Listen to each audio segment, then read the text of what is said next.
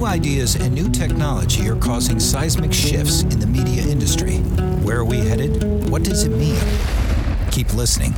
Media strategist Gabriella Mirabelli talks with the brightest minds in entertainment and business. Meet the innovators, the risk takers, and the disruptors on the front lines of change from Hollywood, Wall Street, Silicon Valley, and beyond. The future is coming to a screen near you. Are you ready? This is the Up Next podcast with Gabriella Mirabelli. Welcome to Up Next. I'm your host, Gabriella Mirabelli. This month, YPulse, the leading authority on Gen Z and millennial opinions and behaviors, has just released their latest trend report on media consumption. And MaryLeigh Bliss, YPulse's chief content officer, is here to break down young consumers' entertainment preferences and what it means for anyone who wants to capture their attention. Thank you so much for joining us today. Thank you so much for having me. Before we dive into our conversation, can you give listeners a bit of context about YPulse, who you're serving, how many people, how old they are, where they are, how often you're talking to them, and what that generally means in terms of margin of error? Absolutely. So, YPulse is the leading research agency focused completely on youth. We are constantly surveying 13 to 39 year olds across the US, Canada, and Western Europe. Uh, for this survey that we're going to be talking about today, uh, it was conducted among 1,500 13 to 39 year olds in the US and Canada. So we are looking at a healthy sample. It's balanced to be representative across age and gender with a very small margin of error.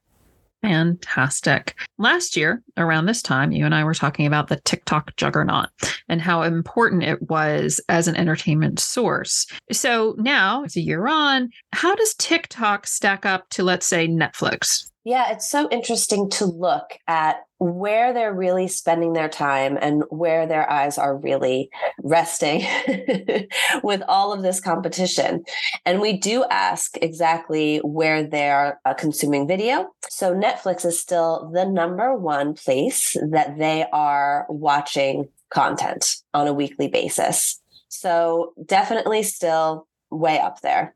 But it should be noted that TikTok is right underneath. It's second when stacked against platforms like Disney Plus, Amazon Prime, Hulu. It is above them. It's even above YouTube. Wow. Wow. One of the things that Gen X media futurist Evan Shapiro has talked about recently is that he's really disengaged with Netflix. And one might mm. argue mm. that just means they're not trying to capture him. they're trying to capture younger consumers. Very true. So when looking this weekly basis, you mentioned TikTok, you mentioned Netflix. Who are the top five. If if Netflix is number one and TikTok is number two, who are the who are the three, four, and five? Yeah. So Netflix number one, TikTok two, YouTube is number three, as I said, then Instagram. And then Facebook. Of wow. course, there are differences between Gen Z and millennials. We always have to say. So for Gen Z, Facebook is not in the top five. That should not surprise anyone. It's actually Disney Plus that is their number five. Oh, wow. That's interesting. Yeah. But I suppose what's interesting also is, um, is the gap between Netflix number one and Disney Plus number five. Is it a big gap or is it tight? It's significant. So we say Netflix is Gen Z and millennials cable, and the numbers really show it. So okay. when we ask 13 to 39 year olds what services are they using to watch video content weekly or more, 63% say they are using Netflix versus 35% who say they are watching Disney Plus, for example. Okay. Wow. Weekly or more often. So it is head and shoulders above the rest. That's a that's a big that's a big jump down. Absolutely. Absolutely. You also looked at which entertainment source young consumers would pick if they could only pick one and they had to keep it for a year. So that's like this is their their love at a category level. Streaming, social media, cable, what won the day? I hope no one will be surprised to hear that streaming services are absolutely the top way they would choose to watch content. And I love this question because we're forcing them to choose, which I always uh, adore. Yeah, yeah. and it really shows the the true preference, right? So beats out social media. I think I would know that it would beat cable, but beating social media is interesting to me. That's right. I mean, when we're talking about they could only watch one of the platforms, not the others, to think about where their favorite shows live. And even though they are spending so much time watching content on social media, they still do watch TV and movies, which we have to emphasize to brands all the time. TV is still a pop culture juggernaut, juggernaut for these generations. It still matters to them. Well, right. Eh, although it's trickier to create a this sort of concept of monoculture, which back in the day of four channels, a lot easier to have monoculture than when it is still even if it's through streaming, it's fragmented. Although not all streamers are the same. If we dive into that streaming, we had talked about the gap between Netflix and Disney Plus. If people are are told, gee whiz, you can only watch one, how do the streamers shake out? So Netflix is still number one if they had to choose only one place to watch content, mm-hmm. and that's among both Gen Z and millennials. I should say for Gen Z, YouTube is a very close second. So Another okay. thing we often have to emphasize is do not ignore the OG video giants. They okay. are still incredibly engaged on YouTube and, in fact, would choose it over TikTok if they could only watch content in one place. Ooh. Uh, absolutely huge, right? So, those two, YouTube and Netflix, are uh, far and above the other streamers like Amazon Prime and Disney Plus and Hulu, which are third, fourth, fifth on the list, or sorry, fourth, fifth, sixth on the list, but much smaller percentages. Right. If I remember, Netflix is capturing 22%, say, this is my number one only thing I'm going to watch. Disney, Amazon Prime, Hulu, they're in the 5 4% range, right? Correct. Interesting. And then where's cable coming in? we still include cable on these lists. We have to, right? Mm-hmm. Even though we know that they are not watching cable anywhere close to where previous generations did. Cable is way down under pretty much every social media. And I would say probably 10th on the list if they had to choose one, maybe even lower down than that. So thinking back to the streamers, obviously they're winning, so it's the the right idea, but the variation if Hulu, Amazon Prime, Disney are all in the 5 4% range and and Netflix is 22%. So some aren't executing it as well as others, one might say. It's so true.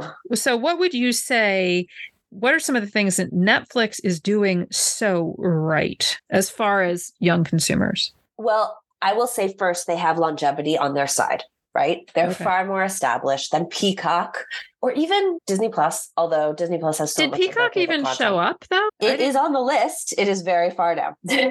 right, right. I mean, you right. know, really. So I'm really... saying Netflix has been around a lot longer, right? So mm-hmm. there's a lot more built-in behavior, pattern behavior. And if you've had Netflix for a long time, it keeps renewing as opposed to something, a new service that you might have to sign up for, where you would probably be signing up for a specific show. Okay. But on top of that, Netflix really does a great job of tapping into the social media trends that young consumers are creating and proliferating and really making sure their shows are are really speaking to these generations. So things like Stranger Things, things like Wednesday, these became organically trends on social media, but Netflix absolutely capitalizes on that.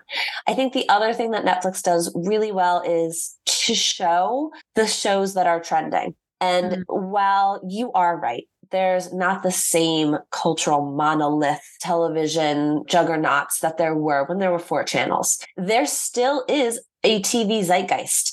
And one of the things that helps to spread that word is seeing what's in the top 10 on Netflix. So their user experience actually helps then to build the audiences for their shows. Right. You also looked at what young consumers are paying for. What are they subscribing to? This is the million dollar question for so many brands now, right? And what we see is that the top thing that they are paying for, because of course, some of them are still using their parents' accounts, but the top thing that they're paying for is online streaming. So your Netflix, your Hulu's, etc., is the top kind of subscription that they're paying for. And that's stacked against things like gaming subscriptions, magazine subscriptions, access to digital news and magazines, podcasts podcasts, etc. One of the things I found was interesting was that music video content comes up in the top four in terms of interests, in terms of what they like, but in terms of music streaming accounts, it, they weren't as popular.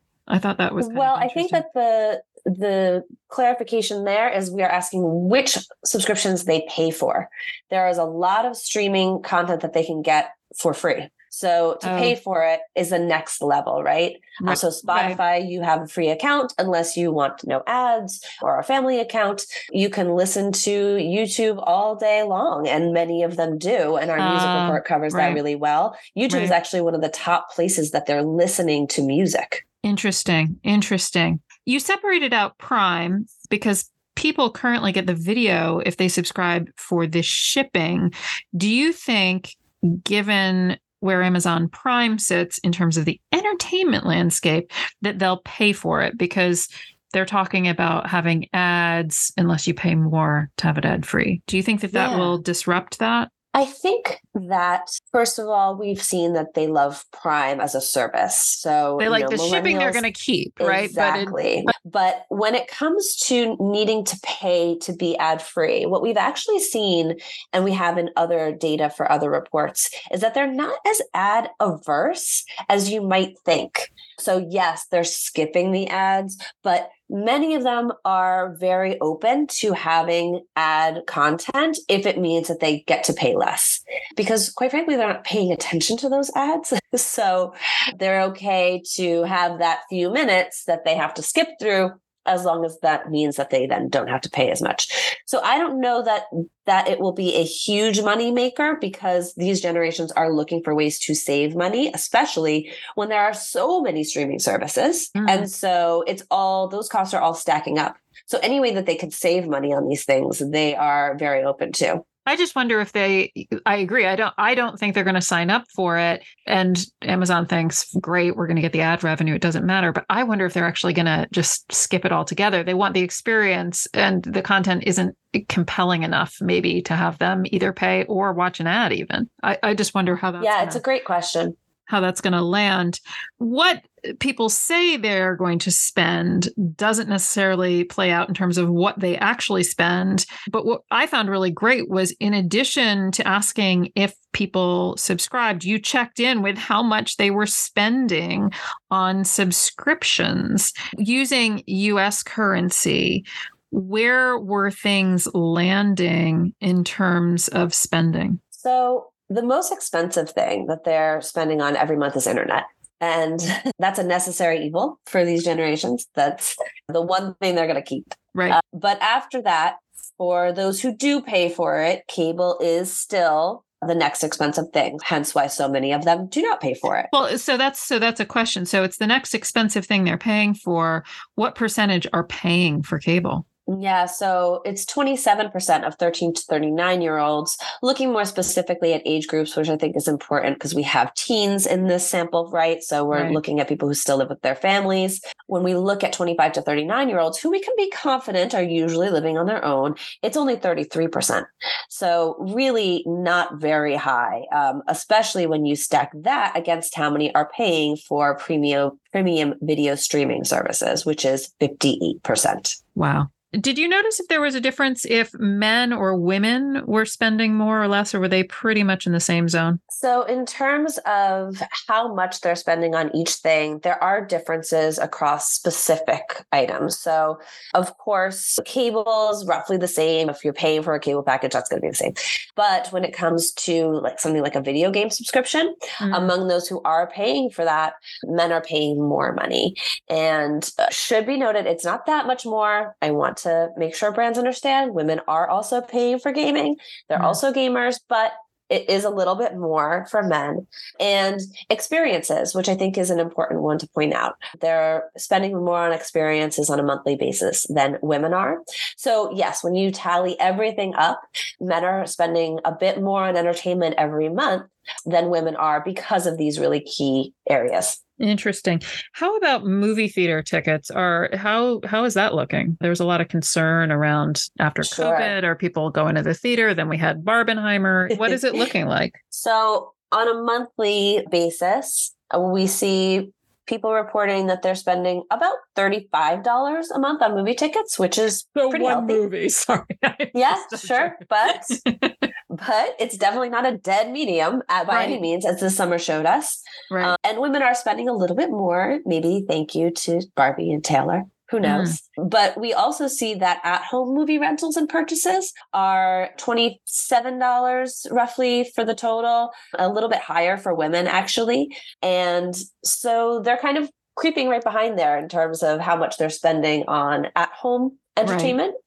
Right. which has always been the big argument and debate. Will they spend that money at home? And they are spending. That's interesting. But of course, I wonder if that's the total number. Are they getting more value for that money? Are they getting multiple films for that money as a ticket price? Sure. What they are. Again, you did some lovely forced decision making. you looked at head to head comparisons where people picked their preferences. And I thought this was crazy interesting. And I want to run through them. Streaming versus cable matchup Love percentages. yeah. So I already said how many are actually using cable versus streaming. So we should uh, not be surprised that they are far more likely to prefer streaming. 75% would choose streaming over cable. Wow. What about streaming versus social? We talked about that as well in terms of where they're going each month, but how does, when they're forced to choose, what is the percentage breakdown? Yeah, this supports our data as well. So we see streaming services eke out above social media content just a little bit, with 53% choosing streaming service platforms over social media content if they were forced to choose. What about short video versus long video? Almost an even split, which really is so important to understand these generations that they do want both and that there's really a, a diversity here about preference around preference when it comes to short video and long video and you kind of have to be prepared with both uh, formats. Any of differences course, between men and women? Very slight. Men are slightly more likely to prefer long video but to be honest with you it's so small i wouldn't even mention it. It's it's really almost a 50-50 split between short video and long video among almost all groups. Here's one I love tune in weekly, appointment viewing of a new show, or binge release all at once. Yeah, these are the binging generations, and they have really shown their preference there. 62% tell us they would rather watch a binge drop show, which means all episodes released at once, than a weekly tune in show where they have to wait for the next week. Netflix helped to create the binge effect. We wrote a trend on that a million years ago when it was all starting. And we really see that it's become baked into their behaviors. What about radio versus podcast? She asked from the podcast one. world. I love this one. I actually am curious what you thought it would be before you saw the numbers. I thought it would be podcasts just because I think people, it's about control and they don't want to show up on somebody else's schedule. Yeah, I would have thought podcasts would have won out by far. But interestingly, it's close to an even split here, with 52% choosing podcasts and 48% choosing radio when you look at the total, mm. 13 to 39 year olds. There is some slight variance among groups, but nothing really notable. It really is almost a, a an even split again. And I think important there is we do see that podcasts are incredibly popular, but radio is still ubiquitous and it's still a big part of their lives, especially in the car, which they right. time there. Right, right. Driving. I would have, I still would have thought it would have been, I, I was sort of surprised that it came out the way it did, frankly. Yeah. But new shows versus rewatching that comfort food TV. comfort viewing. So this speaks to the popularity of that comfort TV and how valuable they've become. So while 59% did choose watching new shows if they had to choose, the fact that 41% say that they would prefer to watch rewatch shows they've already seen is really something. And then when you look at females, 46% would prefer to rewatch shows they've already watched than watch a new show. That is that is something. And that speaks to library content. It's unbelievable. And, and, in an age where we have strikes, this means that in terms of marketing and promoting that library content, that familiar content, that's a real opportunity. Listen up, all you entertainment marketers. It's a real opportunity to dive into that comfort viewing, especially if they're shows that skewed towards the women. Next, and very interestingly, is where young consumers are watching content. Connected TV advertisers were pushing that young people are watching the television glass. But YPulse? You guys looked at the glass, TV, computer, smartphone. Where are people watching? So this should be a warning for all brands. the number one place that young people are watching content is their smartphones. Your app experience has to be as good, if not better, than your experience on your TV. So obviously, smart TVs are now ubiquitous. And there are major issues with the user experience across streamers. Mm-hmm. They need to address those, but actually, even more importantly, they need to make sure that their apps are on point. Also, a lot of that smartphone viewing is happening, of course, on social media. But it's not just social media videos that they're watching on social. They're watching TV show clips. And a lot of brands are starting to play into that. And I think it's really smart. Talked about what they like, how much they'll pay, the physical way they watch things. And now, related to what you were talking about, showing those clips, let's talk about discovering content. How do they discover content?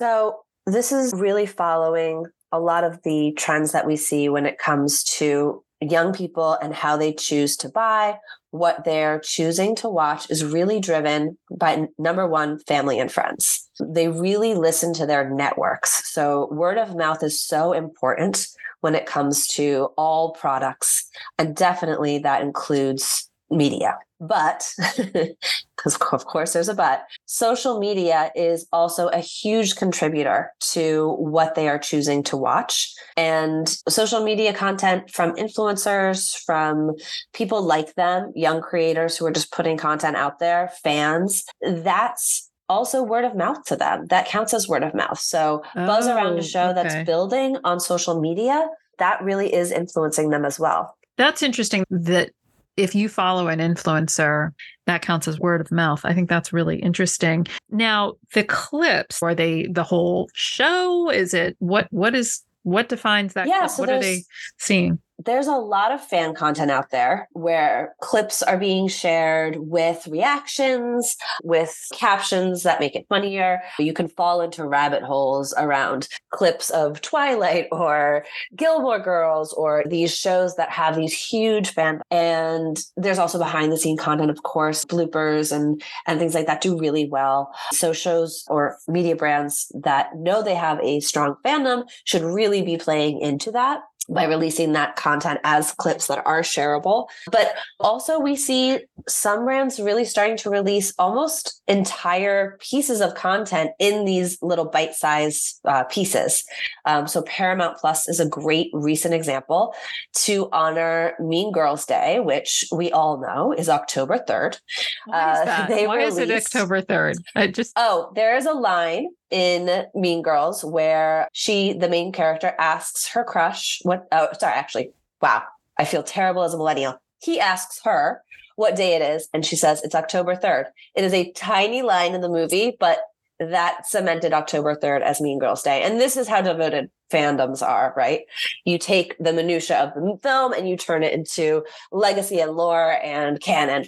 So October 3rd is Mean Girls Day. And they, the brand knows that. So Paramount Plus actually released the entire movie in TikTok clips on October 3rd for one day only. Fair enough. But I really do think that we are going to see more content releases like that because young people are binging content on their feeds. And that can be traditional TV and movie content just as much as it is content from creators. They just want to be entertained. That's interesting. I wonder if that will then result back in helping Paramount Plus's anemic numbers. I wonder how much they're going to see. I think Is if they had brand awareness? left it up. right. So it makes it right? brand awareness for something that's that's skimming the bottom of the barrel there that will make a I difference. really do feel like brands should be embracing the clip culture. So for a while, we had to convince brands that it was a good thing that their shows were being turned into GIFs. They didn't like that their property was being turned into something without their permission. And it really took a while for brands to understand that this is helping to build fandom, to build word of mouth around your show. And I really well, it's releasing like that IP. I mean, Disney Absolutely. has always been very aggressive. Let it go let but it go. What's, what's interesting is I'm thinking Discovery, Shark Week, Discovery is numbers not great. you know, they're right. like below torrenting in terms of where they're showing up in these things. So uh, brand awareness, pretty important there. Um, what about speaking of, you know, Mean Girls is a film, uh, Shark Week is a I don't know, reality, nature, whatever. What what are so the many, so many things? What are the genres that are popping for this demographic for this group broadly speaking? And then if there are any sort of interesting demographic points. Yeah, and there really are. So we ask what types of video content they're watching weekly. So we're really digging into genres. It's a long list because we want to understand everything from the traditional genres, drama, comedy, to the niche ones that we know that they're really fueling esports and vloggers and unboxing even is on the list. So we're being thorough. Comedy is number one, no surprise. Drama, and then music, music videos is number three when we're looking at 13 to 39 year olds overall. But there are really interesting differences in the top kinds of content that they're watching, the top genres that they're consuming on a weekly basis. 13 to 17 year olds, the much desired teens, are more likely to be watching music and music videos, much more likely to be watching anime. So, mm. really important when it comes to, to teens to think about the animated stuff that they're watching, but particularly anime. 18 to 24 year olds, when we're thinking about young adults, cartoons actually come in the top five for them. So mm. cartoons are for grown-ups, grown-ups in quotes. And then we have for the real grown-ups, the 25 to 39 year olds, reality TV is in their top five and not in the other two groups. So we're thinking about your Love Islands and your Love is Blinds, all that kind of candy TV. We really do see 30, 30 25 to 39 year olds more likely to consume those. Where is that reality TV? What is it number one? I mean, really? Oh, for 25 to 39 year olds, it's number four. Okay. Golly, but still, that's interesting. If you're thinking about content that's relatively inexpensive to create. It's reality TV for sure. So, speaking of recommendations for companies, entertainment companies out there, for marketers of content, what would you say is the big takeaway? Is it release the release the clip? Or is that the sort of big takeaway? Lean into social, release the clip. Anything else? I mean, think about your smartphone experience. Think about how they are watching your shows on their smartphones, whether that is on your app, whether that is on social media, whether that is on YouTube. You need to figure that out and make sure that your user experience is optimized for mobile because that is the number one way that these generations are watching their content. And then even when we look at young children, so when we ask parents, where are your children watching content? TV is number one, but tablet is very close second and smartphone oh. is number oh. three. Interesting for kids, tablets. Yes tablets for kids. Absolutely. That's interesting. I don't even think of tablets really anymore. That's really fascinating. I know, but kids are still on tablets, absolutely. And they are growing up watching mobile content as much as they are watching on, as you said, the TV glass. Fantastic. So, development executives, what types of content should they be developing? Well, I mean, comedy is a given.